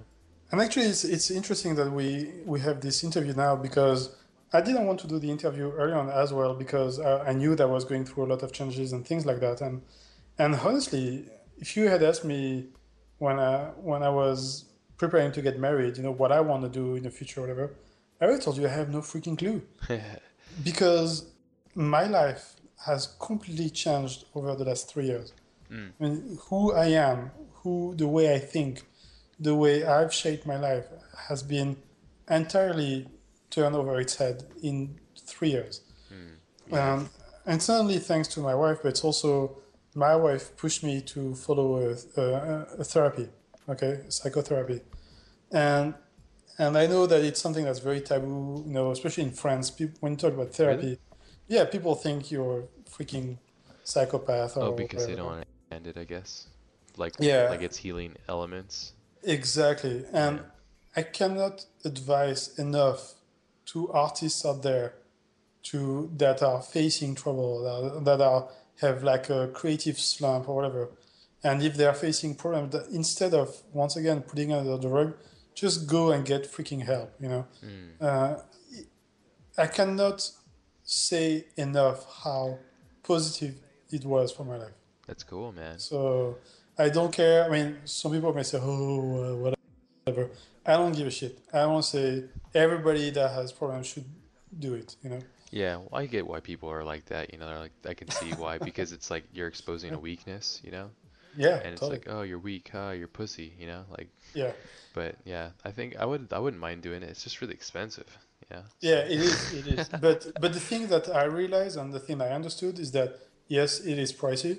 Mm, Uh, that's worth but it though. first of all, some companies uh, have uh, uh, insurance, uh, health insurance that supports it. Oh, that's cool too. First of Yeah. uh, like uh, if you work for a game company, or if you work for even for the for movies, you know, through the union, you can have a, a mental health care paid partly, not much, but partly. Yeah. Uh, but if you work in like in a game company or other big studios, I mean, if you're working for the man, might as well get the man to pay for your health, you know. Yeah. So I would strongly advise it, you know, and if you're not doing it, I mean, the company is not going to do it for you. They're not going to take care of you, you know. no, they won't. So Yeah. they're going to suck your brains out and then they're going to throw you away. So, so take care of yourself, you know. Seriously. Yeah, absolutely. Couldn't agree more because yeah, like you got to take care of you got to take care of yourself because yeah. Fortunately, I've been pretty stoked and, and thankful enough. I've dealt with depression and I got through it. Yeah. Um, but thankfully, I guess um, no, it'd be kind of cool to see to pull out a lot of that stuff out of the rug. And it's kind of it's scary because you don't know where you, where you're, it's gonna leave you after that session. You know, like Well, oh, oh shit. No, exactly. And I think my biggest fear actually was that is that I was thinking, am I going to want to paint again, you know, Yeah, after I exactly. go through therapy? Yeah. am I gonna be the same person? And and the thing, okay, so the best description I can give, so if that can remove fear out of people's mind, is that to me, okay, you know, you see what crappy crappy Photoshop filters are, okay? Okay, so let's say you have a beautiful image of yourself, okay, and that's you, that's the pure you, okay, yeah. and you have all the shittiest Photoshop filters on separate layers on top of it. Okay. So at the end, you have this the crappiest image of yourself that's distorted by I don't know by uh, plastic wrap or whatever shitty Photoshop filter you have. You know Wood what I mean? grain, dude. Wood Wood grain, exactly. There's a massive wood grain filter on your face, you know. And all those filters are all the shitty baggage you carried through from your childhood, from your life, all the mistakes you made, and so that. And all those layers are actually distorting your true self. Yeah. And for me, therapy just went through and just put like a freaking Kärcher. You know what Kärcher is? Uh, it's, it's like a like a high pressure uh, cleaning device. You know, for, for when you clean your car with. I don't know how you call that. Yeah, like And- a like a power hose or something. Exactly, and it just cleans up those shitty filters out of your fucking image. I, I say fucking a lot. I have to be careful. How dare you, People are gonna, people are gonna think I'm, I'm like a some kind of, anyway. dude? He's French. Get off it. But He used to eat cheese and meat all day long. But but you see how it changes you? It doesn't make you like a weird self. It just makes you more, more yourself, basically. Yeah, or maybe it, what it does is it finds your intentional self. Yeah, you know. That's like that- exactly it. Yeah, which it makes exact- sense. It sounds really cool. Like I would be down with it. I just, yeah, Mm-hmm. I don't know. I never made time for it, but, and then also being like self-propelled and self-financed, you know, it kind of I got to figure out. But if I was really hitting Yeah. a heavy slump, fuck yeah, I would do it. You know, like I don't have a shame in that stuff. I don't care. You know, like, Yeah. you know, No, I, I think you're a big. I think you're a big pussy if you can't admit that you have a problem. You know, like that's to me that's that means that you're a big pussy. You know, like not the that goes and fixes himself. It's more the idiot that doesn't do it. You know. Yeah, I'm mentioning that because I know. I mean, I know a few artists that went through slums. I even know of an artist that actually ended his life. You know. Wow. Uh, yeah, and I'm not gonna name him or anything, but Yeah. I mean, he was a not. concept artist that was extremely talented, you know, and he was uh, French speaking, and and and it's really sad that you had to go that far, you know, and not getting help, and it's sad, you know, because who knows, that guy could have become the most amazing concept artist, and we'll never know about it, you know. Yeah.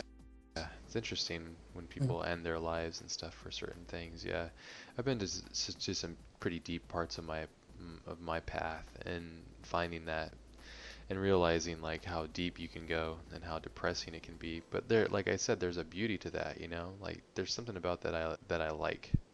Mhm. You know, that rawness of that that pain. You know, like there's a. But you know, I say that while Once again, Rocky, man, Rocky. well, you know, like our perspective is totally different. Like we're at the top of the stairs now, like throwing our arms in the air and going, "Yeah, fuck, victorious." You know, like it wasn't that. It wasn't a fun experience when we were on the bottom, like drinking eggs and like puking and shit. You know? it was a horrible experience, you know. So it we have a different perspective, you know. It's easy to go like, yeah, well, that was hard and shitty, but it's nice now, you know. Like exactly, and and that's why I think I, I like to talk about it is because I want to get everybody depressed on the on the on the podcast or whatever. Yeah, get but, depressed, guys. Exactly, but but the reason why I talk about it is because any artist that's I mean, any concept artist that's where I mean that's going to be ambitious and that's going to work hard in order to get somewhere will face dark times. Yeah. You know. Yeah. And I mentioned earlier on uh, um, uh, James Cameron. You know, and if you read his biography, when when he wrote Terminator, Terminator, you know, he was at the bottom of the freaking well as well. Mm, I want to know, read this. Like, yeah. like no one wanted to work with him. You know, he I mean, he was completely abandoned, and he decided, he wrote Terminator at really at the one of the worst moments of his life, and look what he came, what he turned into, you know. Yeah, yeah. I, I actually listened to Arnold's um, Arnold Schwarzenegger's biography. Yeah. He, he, brings up meeting um, Cameron and and the whole Arnold experience or the whole Terminator experience and stuff. That was really cool. But it one thing I've I've heard from everybody about that's worked with James or Jim is that uh, he's always better at everybody than their, their than their jobs, and he's smarter than everybody on the set. Mm-hmm. Which is like that's pretty crazy to say because a lot of times at some high level in high level movies and stuff, you have some of the yeah. smartest, most talented people from around the world collaborating. Mm-hmm. And when this director, no wonder he pulls off these like crazy, fascinating things because he is on that like next level. So it'd be really cool to meet him someday. it'd be rad. Yeah. Someday I got to do something um, significant enough to capture his attention or something. But mm-hmm. yeah, in time. All in time. I'm not worried about you. thanks, dude. It's just getting started, you know. So, but it's well, you're doing fine. uh, thanks, man. Well, I, I just enjoy the journey. I think I'm finally like like I've I hit that a couple years ago where I finally was like, ah, oh, this is kind of finally coming together because I was beating my head against the wall. But the the thing I think that there's a difference between us is my mom was really artistic and she was incredibly supportive of my art. Mm-hmm. That's and, great. Yeah, she's incredibly talented. My mom is really talented, and then same with my my brother as well and my grandma. So I kind of lived in a household full of artists that were accepting That's of awesome. the idea that like oh like like you know my grandma built me like a sick ass art desk for birthday when I was a little kid, you know, like got me like Star Wars like models and stuff. So my support awesome. group was there, which I'm so thankful for, you know. I yeah. can't imagine how hard it would have been without that, you know. So Yeah, me it was more the opposite. It was more I had to hide to draw and that kind of stuff. That's you know, such a bummer. Stories you hear, hear about other people. Yeah. That's what it was, you know. Yeah, it's such a bummer, but yeah, it, would, it really stunts your growth, you know. But if if you're listening out there and you don't have that support group, you know, like the cool thing is now these day the day and age, like you might not get to know me personally or get to know David or any, but through these podcasts, hopefully you get a little peer into the, our world, and then you get to understand that you're not alone if you're dealing with these situations and stuff, you know, because definitely it could feel very. Um, like you can feel very isolated and it's important for you to realize that you're not and there's everybody's and most people are exchanging and dealing with the same problems. We all have to shit and breathe the air and you know like we all have to go to sleep and drink water and eat food. Like there, there's no immortals on this planet you know not yet. But you know like it, there we fighting time and we're all dying you know if you look at it like that yes it, dying in a great way though like you know like yeah. it's it's it's it's a blessing you know like that's what i think is so important too is is uh um, I used to do it. I stopped doing it. I should do it still, but I used to every morning I'd wake up and then I'd send my my uh, wife a message and just tell her something that I'm thankful for today for yeah. the day and then it would always be like my starting like i'm thankful for this like it could be as simple as like i'm thankful for like this nice cold glass of water you know like yeah or it could be like i'm thankful for my health which is huge you know? so no, completely, completely. It's, it, sets, it mentally sets you up you know for success or at least tries to and there's there's strategies for this stuff too and and then also in this day and age there seems to be like a ton of self-help books and um, yeah. information yeah. out there for people that are longing yeah. for development within themselves to have. Yeah, I think self help self help books can only take you so far. I think yeah. what you mentioned, you know, the fact that you know you have someone to text to, you know, someone whom you love and someone who loves you back, and and it makes such a massive difference. You know? Oh yeah, yeah. When definitely. you're sending a text to someone who doesn't care.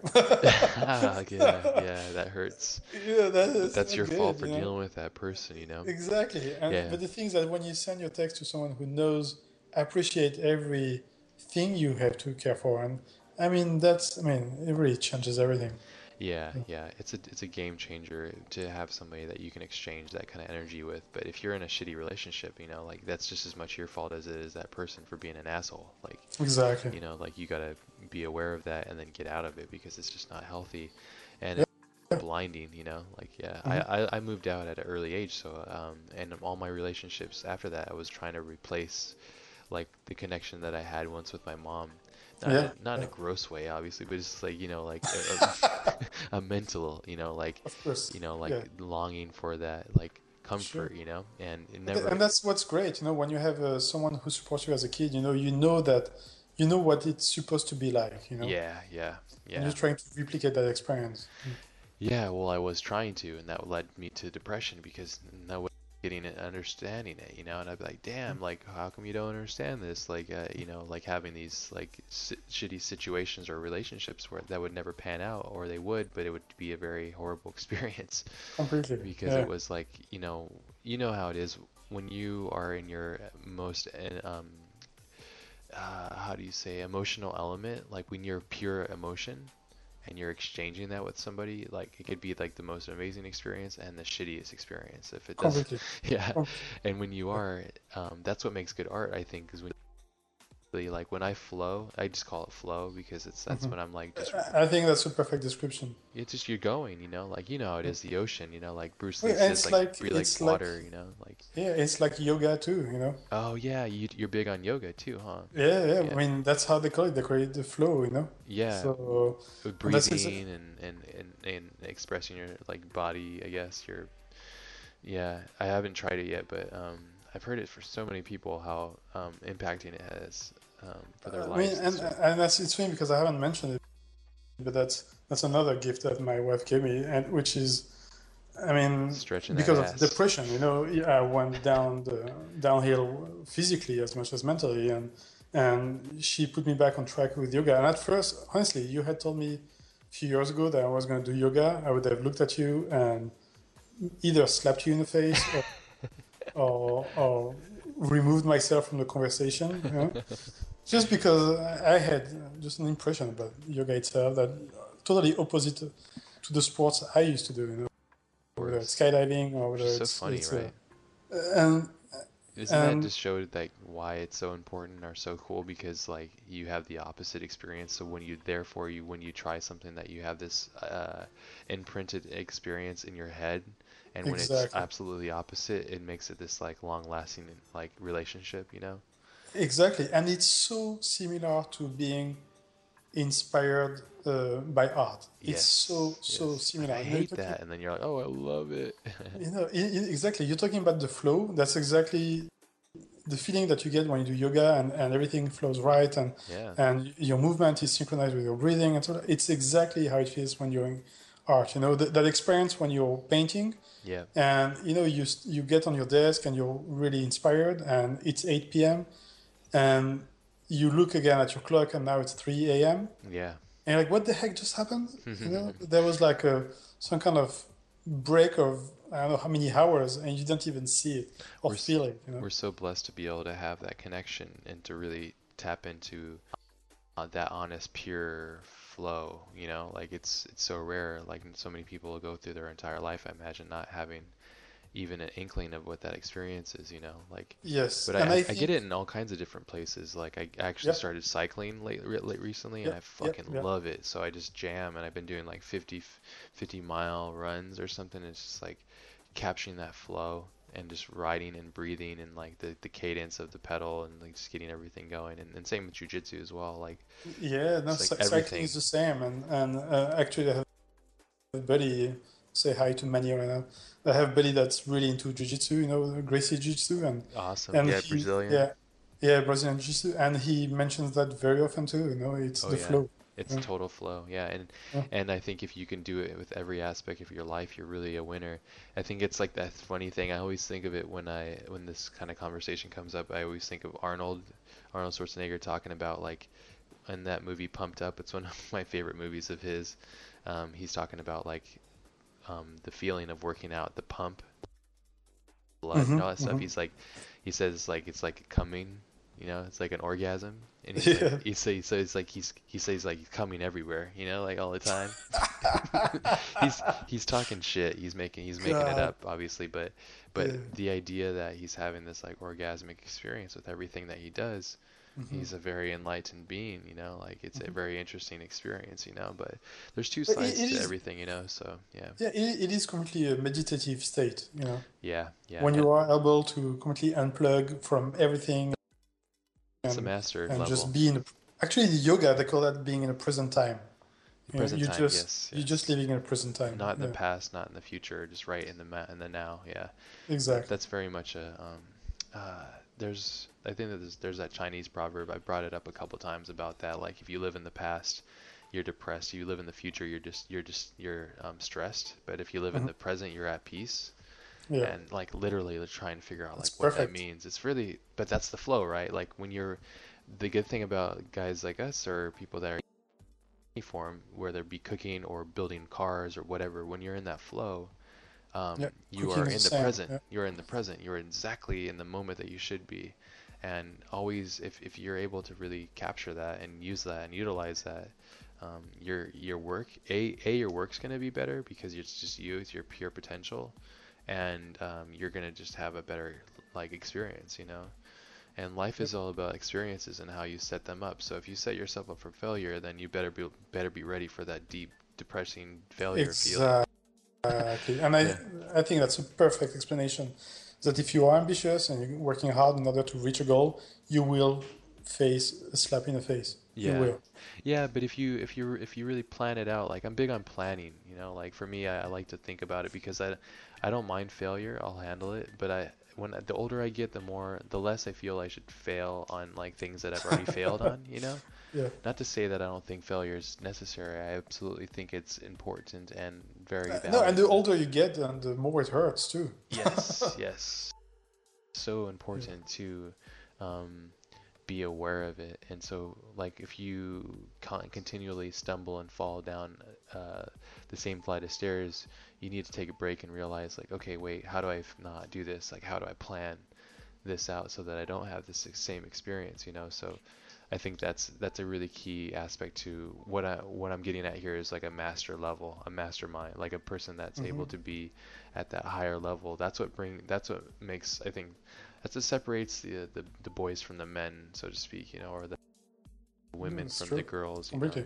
It's the Mhm. mindset, you know. Um, great art comes from guys and people and creatives and men and women that have that mindset hmm that are just kind of winners, you know. That's what made, you know, that's what I thought was so interesting about Arnold Schwarzenegger's stuff is that, you know, like he, the guy is a, just a winner in general for the most part, you know, like he came all the way across the world from like, you know, the the humble hills of like Austria to being like one of the most well-paid actors in a, in America in Hollywood, you know. It's Mhm. like, geez, like Uh, yeah, and I think you know, you know, we're talking about like I think uh, Schwarzenegger is a good example actually of like piercing so fast and so high through ambition, and hitting as well a massive wall. You know, the Yeah. guy just lost everything a few Yep. years ago Yep. just because he didn't solve issues that he had to deal with. They're probably psychological issues. Oh, big time. He's Yeah. he, he was just on go mode, you know, like Yeah. he didn't stop going, and he didn't even he wouldn't even see his dad at his funeral, waiting Mhm. for an event and stuff, you know. So, you um, and um, not to, I mean, I'm not here to judge. It's just like, yeah, he's lost everything. He's lost his partner, which is everything Yeah. to him, you know, like, and it's unfortunate, you know, like, so like it is funny, right? Like, not funny. It's messed up to even say that, but it's like, you know, he set himself up, worked so hard, and did all these things, and then he loses it all. And Yeah. that's just what it is about life, and it's it's important to keep your balance, you know. No, and your- I think that's the super. I I mean, I think that's actually the best lesson is the fact that you can reach for what you think is gonna make you happy. You know, whether it's like tons of cash or whether it's to be king of the world or or, or be governor of California or whatever. Candy Konya. California. I'm gummy But- bear of Candy Konya. gummy bear. But, but in the end, it's not what's gonna necessarily make you happy, you know. Oh yeah, So- absolutely. Well, you can only take certain things with you when you die, you know, like and- Exactly. and nobody knows what that is. So, what if you could just take all like the bullshit with you when you die? You're all, oh fuck, yeah, I don't want this shit. And I was with. Yeah, totally. That'd be the worst. But mm. nobody knows, and that's what the interesting mystery of life is, you know? Like, isn't it? I was listening to something recently about, like, um, scientists finding out another dimension within ourselves and saying that, like, our mind is only able to see a certain dimension. We haven't learned to see the other dimension, hmm and, like, how much of a mind fuck that is.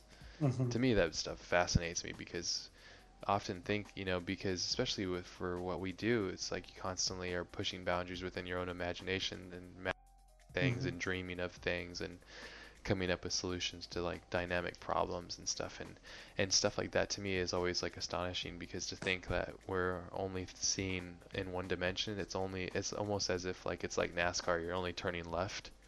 Yeah, I mean, in so many in so many ways, we're just such freaking primitive creatures, you know. yeah yeah Uh, insignificant pri- like, yeah, primitive I- creatures. I know, and we walk around like we know everything, and, and then we, you know, at night, uh, if if it's dark and we hear a freaking, I don't know, cougar was like freaking out, you know.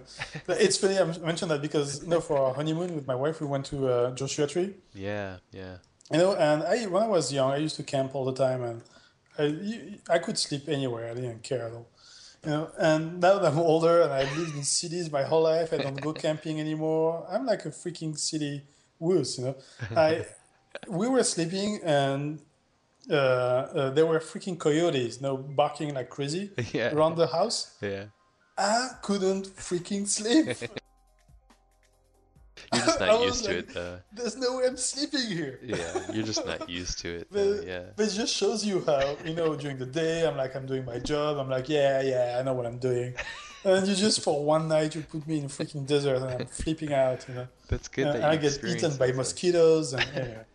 Well, Uh, I think people that um, you and I admire, like deep down, like Carl Sagan, or yeah. I don't know if you're Oh, a yeah, fan of like yeah. Arthur C. Clarke and guys Of like course, that are just ex- explorers of their own self, and and for the their own curiosity for mankind. You know, Mhm. like it's so cool to see the, what those guys um, put themselves through. You know, like it's not that it's not like they're self-sacrificing or something, but the things that they do and the efforts that they put in to either help humanity or or to experience something with I mean, with Carl humanity. Sagan, I think, is the best example, you know. Um, yeah, such an ideal citizen. Yeah, I mean, he's to me he symbolizes almost like the perfect human, you know, uh, where his views on our universe now uh, and his philosophic views on who we are, what we are, they were so much deeper than any political ideology or anything, and so pure. Yeah. And we're just too retarded to to, to follow this, you know, not because me, it's dude. too high of a level for now, you know. Yeah. we're yeah. obviously as humanity, we're just not there yet, you know. Yeah, it was like a perfect package that that guy. He was social and he was a, so he was able to convey complex ideas to the simple man. There's that Mhm. book I, I bring it up quite a bit. I, I slowly go through the, some of these books because I, they're so powerful to me, and I take in like I can read like a page like five times over. I don't know, Yeah, True. No, totally. like a Stephen Yeah, King yeah. novel, I could scream right through it because it's like a thrill ride, you know. But Yeah. like a Deepak Chopra book or something, like Seven Spiritual Laws of Success. I think my wife read it in a night, and I still haven't finished it, and it's been like five years, six years, and I because I go back to it and I just go from the beginning again, and I continually go through it, and I don't think that there's it's supposed to be ended, you know, like I don't think that there's an ending for me on the, the that kind of power, you know, like Yep. because if you really sit down and, and, and analyze what this guy is trying to convey to you is he's talking about yourself and how Mhm. to like project yourself onto the universe like Completely. in in that interaction but the the rate of your success as a human being and your in your own happiness is just so um, amazing if you can tap into that part within yourself Yeah. you know this self acknowledgement or the the self understanding of who you are and, and Exactly. And I don't think you can do it until you know exactly who you are, you know? yes you And need to know most of the the time, exa- yeah, exactly. And most of the time, it's not necessarily pretty, you know, what you have to see. Yeah, he might So- yeah, you might have some shitty stuff in there, but that's okay. It's a good. It's good to embrace all those things. You know? Exactly. and be what it is. Yeah, I think that's some of the the really important people that I've read about or just studied or people that I admire. I just think that they face themselves head on and they experience it. And um, and like I said, I think art's one of those true um, forms of expression that you just can't fake. Yep. Um, I think people um, obviously eat garbage still. Like you know, you can TV. It's like, and some of that's just guilty pleasure, like silly stuff, you know, for people just to unwind to, not feel so guilty about themselves, you know, just Mhm. to see other people's problems, you know. But um, but true art, real expressions, and, and real, true, honest, like um, experiences that people are trying to convey. Um, yeah, it's it's a whole different level of being, I think, which is cool, man. It's interesting.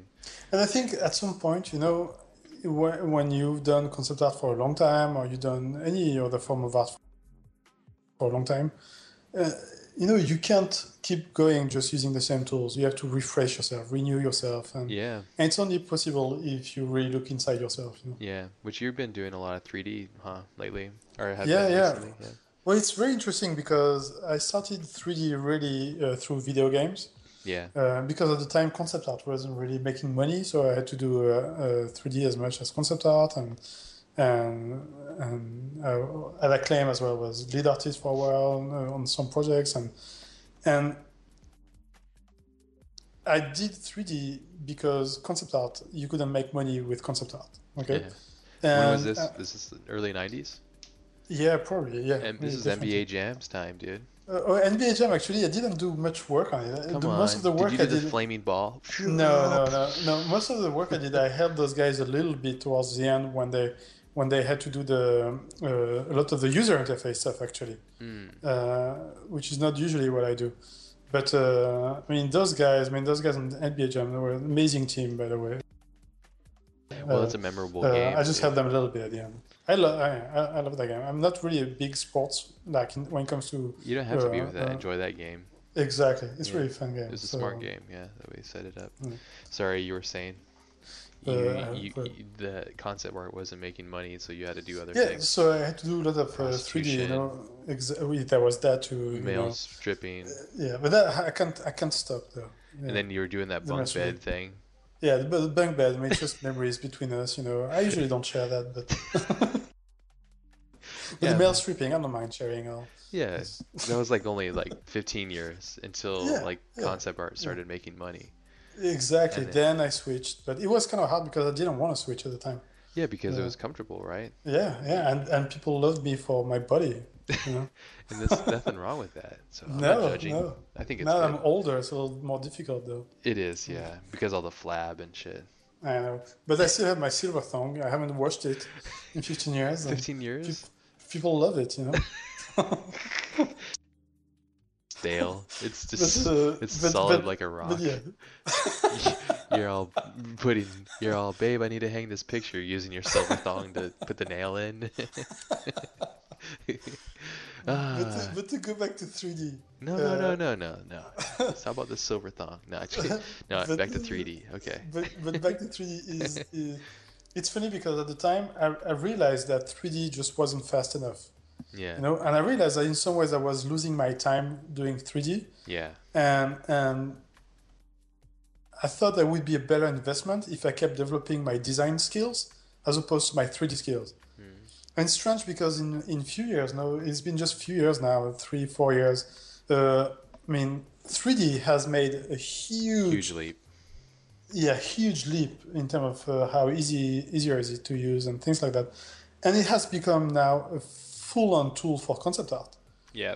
More so than 2D actually right now. I mean, I think the, the, the first project into which I did as much 3D as I did 2D was Prometheus, where I truly had to switch uh, gears, you know, and I had to relearn things that I had learned when I was doing 3D, and I hadn't done 3D in quite a few years, and and I had to use tools that I even learned at design school at the time, and So anyway, so it was really like It's gotta be a, exhausting, dude. Constantly be like, ugh, now I gotta learn this shit and do all this.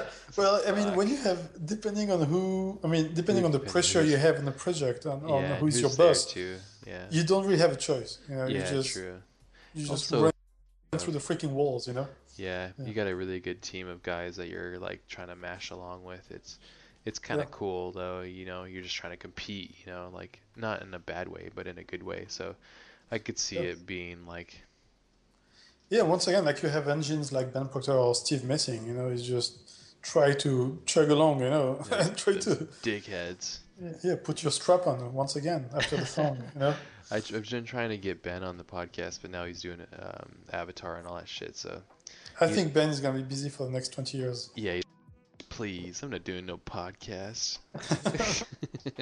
Yeah, I don't know how he has time to even live. So yeah, he still sends me text messages, so it's good. well, I mean, it's very important to share uh, dick pics, important dude. things. Dick pics. important things like that. Are you um, speaking of collaborations? Are you going to the Ender's Game premiere? Uh, I, I don't know if it's the premiere or if it's the team's. Uh, is it the premiere or I don't know. I'm not sure what it is. I think it's the premiere. Uh, I guess so. Yeah, I think I'm invited to something. I don't know what it is, but I know I'm gonna Cool. sit down and watch Ender. So I'm Yeah. really excited. So you- you're gonna be there? Yeah, yeah. I'll bring my wife so we can all hang out and stuff. That'll be a fun Excellent. experience. Yeah. And this is cool for people that are listening. Like um, when you work on a project like this, and if the production studio is somewhat kind, and and and uh, If they care a little bit about you. they you. care it's- about you a little bit, yeah, they'll they'll invite you to like a premiere or something that you get to see the movie before it's been released in the theaters, and it's cool. You get to see all your friends or just people that you worked on the project with, and it's always work to come together and you know jerk each other off and be like that was cool, man, or or that sucked, bro. Exactly. But no, it, it'll it should be fun. It'll be my first um, legitimate one, so that should be fun.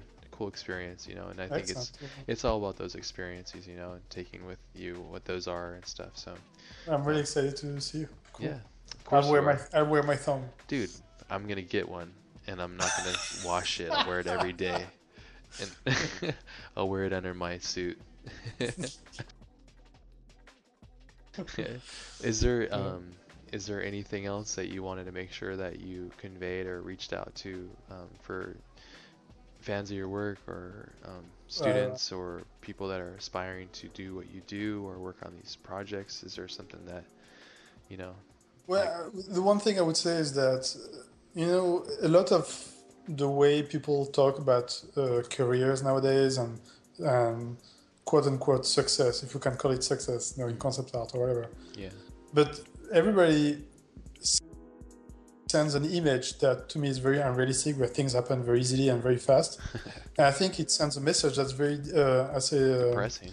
uh, depressing to to some people. And I will say that for me it was not easy. It took Yeah. me many years, and I think that for most artists it, it's the same.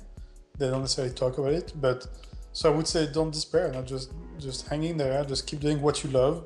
Show what you love. You know, on your website, don't post stuff you don't want to be called for. You know, Yeah. post the stuff you love, and and you get a call. You know. Yeah. Mm. You, yeah, the world will reach out to you. I, Yeah. I- Do what you love, and that. then the rest will come. Basically. Exactly. My brother said it perfectly me, to me one one day, and I always remember that advice. It's like, just do what you love to the fullest, and uh, the world will respond to that. And Yeah. he's actually absolutely right. You know, you could be like really into like raising rabbits, as obscure as that sounds, and then you could figure out a way to make a living out of it. I guarantee it. Of Especially course. in this day and age with this stuff. So, if you do art, there's so many different things you can do. You can design, you know, titles for movies or you know, video or movie posters or books or design the book layouts or create a book design firm. It is there's so many things to do. Yeah, and who knows? You know, you may start doing that, and then you may completely switch to something else. You know, Absolutely. when I was in design school, I really wanted to design cars. You know, and then I realized that that wasn't for me. And then, you know, the path, everybody's path is different. yeah, You know, and that's what's exciting. You know? it is absolutely blossom and see what people take where and how they get to where they're going. I think this is so cool. Yeah, man. Well, dude, this has been a this has been a good talk. Well, You I hope feel so. good?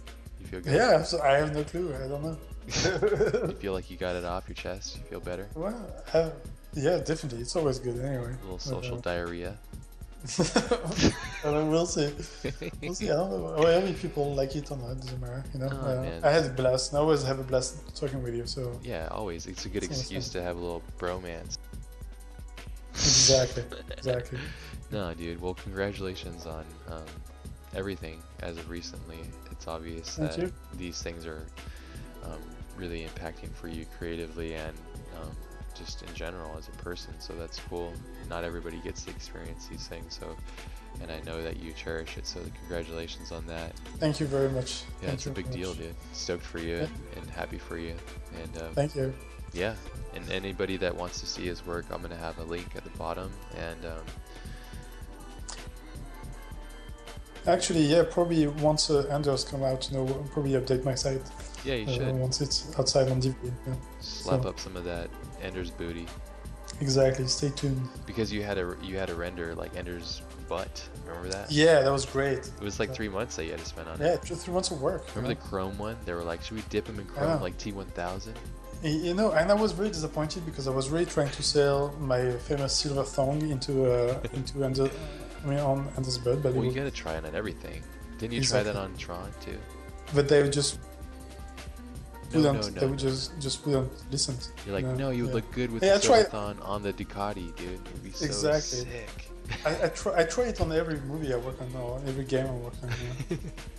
Oh yeah, Darth Vader should wear silver underwear. Yeah. I'm, I'm telling you, one day, one One day, day. Just they'll make your own game, dude. Or put it in plug. The last the last scene will have a robot dead with the thong on, Exactly. blood everywhere. it's like a drunk no. Thong thonged out robot. Dude, there you go. I'll, you can thank me later. Thank you. I'll, I'll thank you now, bitch. awesome. Well, dude. Um, yeah, thanks again for having a chat. Sorry, I was being was a pleasure. goofy, goofy butthead to you, but yeah. Yeah, it's totally fine. I love it. Le merde, or whatever. Oh yeah, you should uh, tell people the French I taught you. yeah. Uh, as a putain. putain. so, so putain. Exactly. Le merde. I'm shit. But it's very important to learn the proper French. It's Very important. So you Yeah. can communicate. Yeah. See, what's up. Exactly. Awesome. Well, dude, have have a good rest. And, With pleasure. Thank you. yeah, thanks again, man. and Best of luck and everything. And, looking forward to uh, seeing you at the premiere. Sounds good. See you soon. All right, ciao, brother. Bye. Bye. Bye. Bye. Bye.